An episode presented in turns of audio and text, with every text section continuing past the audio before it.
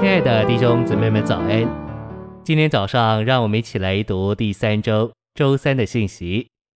今天的经节是《约翰福音》十二章二十三到二十四节。耶稣回答说：“人子得荣耀的时候到了。我实实在在的告诉你们，一粒麦子不落在地里死了，仍旧是一粒；若是死了，就结出许多子粒来。”诚信喂养。人子耶稣的得荣耀，就是他的复活，也就是他神圣的元素、神圣的生命从他人性的体壳释放出来，在复活里产生许多信徒。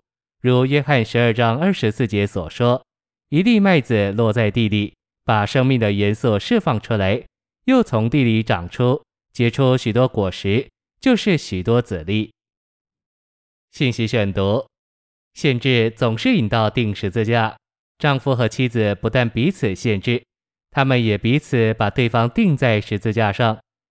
每一个丈夫都钉死他的妻子，没有例外。你若诚实，你会承认你已经把你的妻子钉在十字架上许多次。然而被钉死是何等的好！我们越被钉死，小麦便越在我们里面生长。吃基督做小麦的路，就是受限制和被钉死。你若不愿意受限制，并且被钉死，你就没有小麦。你无需谈论如何吃小麦，因为你没有小麦可吃。你必须先生长小麦，然后才能吃。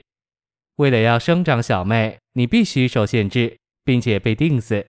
为着这个受限制和被钉死，哈利路亚。保罗说：“因为我们这活着的人，是常为耶稣被交于死，一天过一天。”妻子和丈夫彼此把对方交于死。虽然你们的蜜月或许很甜美，我确信它没有持续很久。似乎蜜月时常变成了醋月。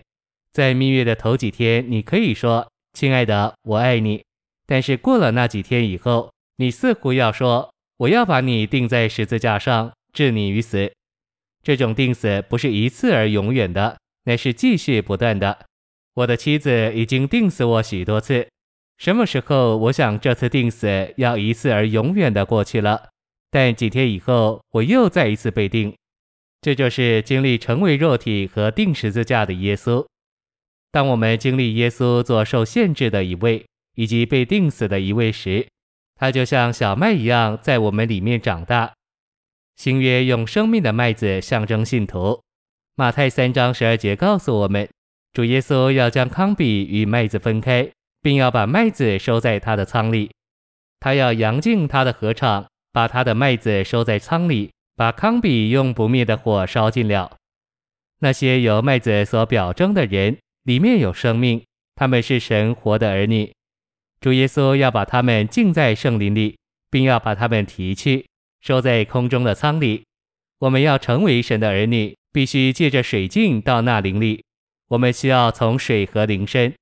首先，我们借着水受浸，然后我们在那灵里受浸，这样我们就重生，成为神的儿女，成为有生命的麦子所象征的信徒。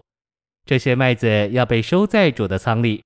那些由糠秕所表征的人，如马太十三章二十四至三十节的稗子，里面没有生命，主要把它们浸在火里，把它们扔到火湖里。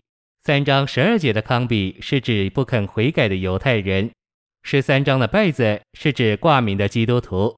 这两班人永远的地命是一样的，就是在火湖里沉沦。我们是真麦子，这是什么意思？我们若领悟我们是有罪、堕落、失丧的，我们若真相信主耶稣基督，他是神的儿子，成为肉体来做人，他为着我们的罪死在十字架上。他在肉身和灵里复活了，并且他如今是次生命的灵，住在我们里面，做我们的生命和一切，我们就必然是生命的麦子。谢谢您的收听，愿主与你同在，我们明天见。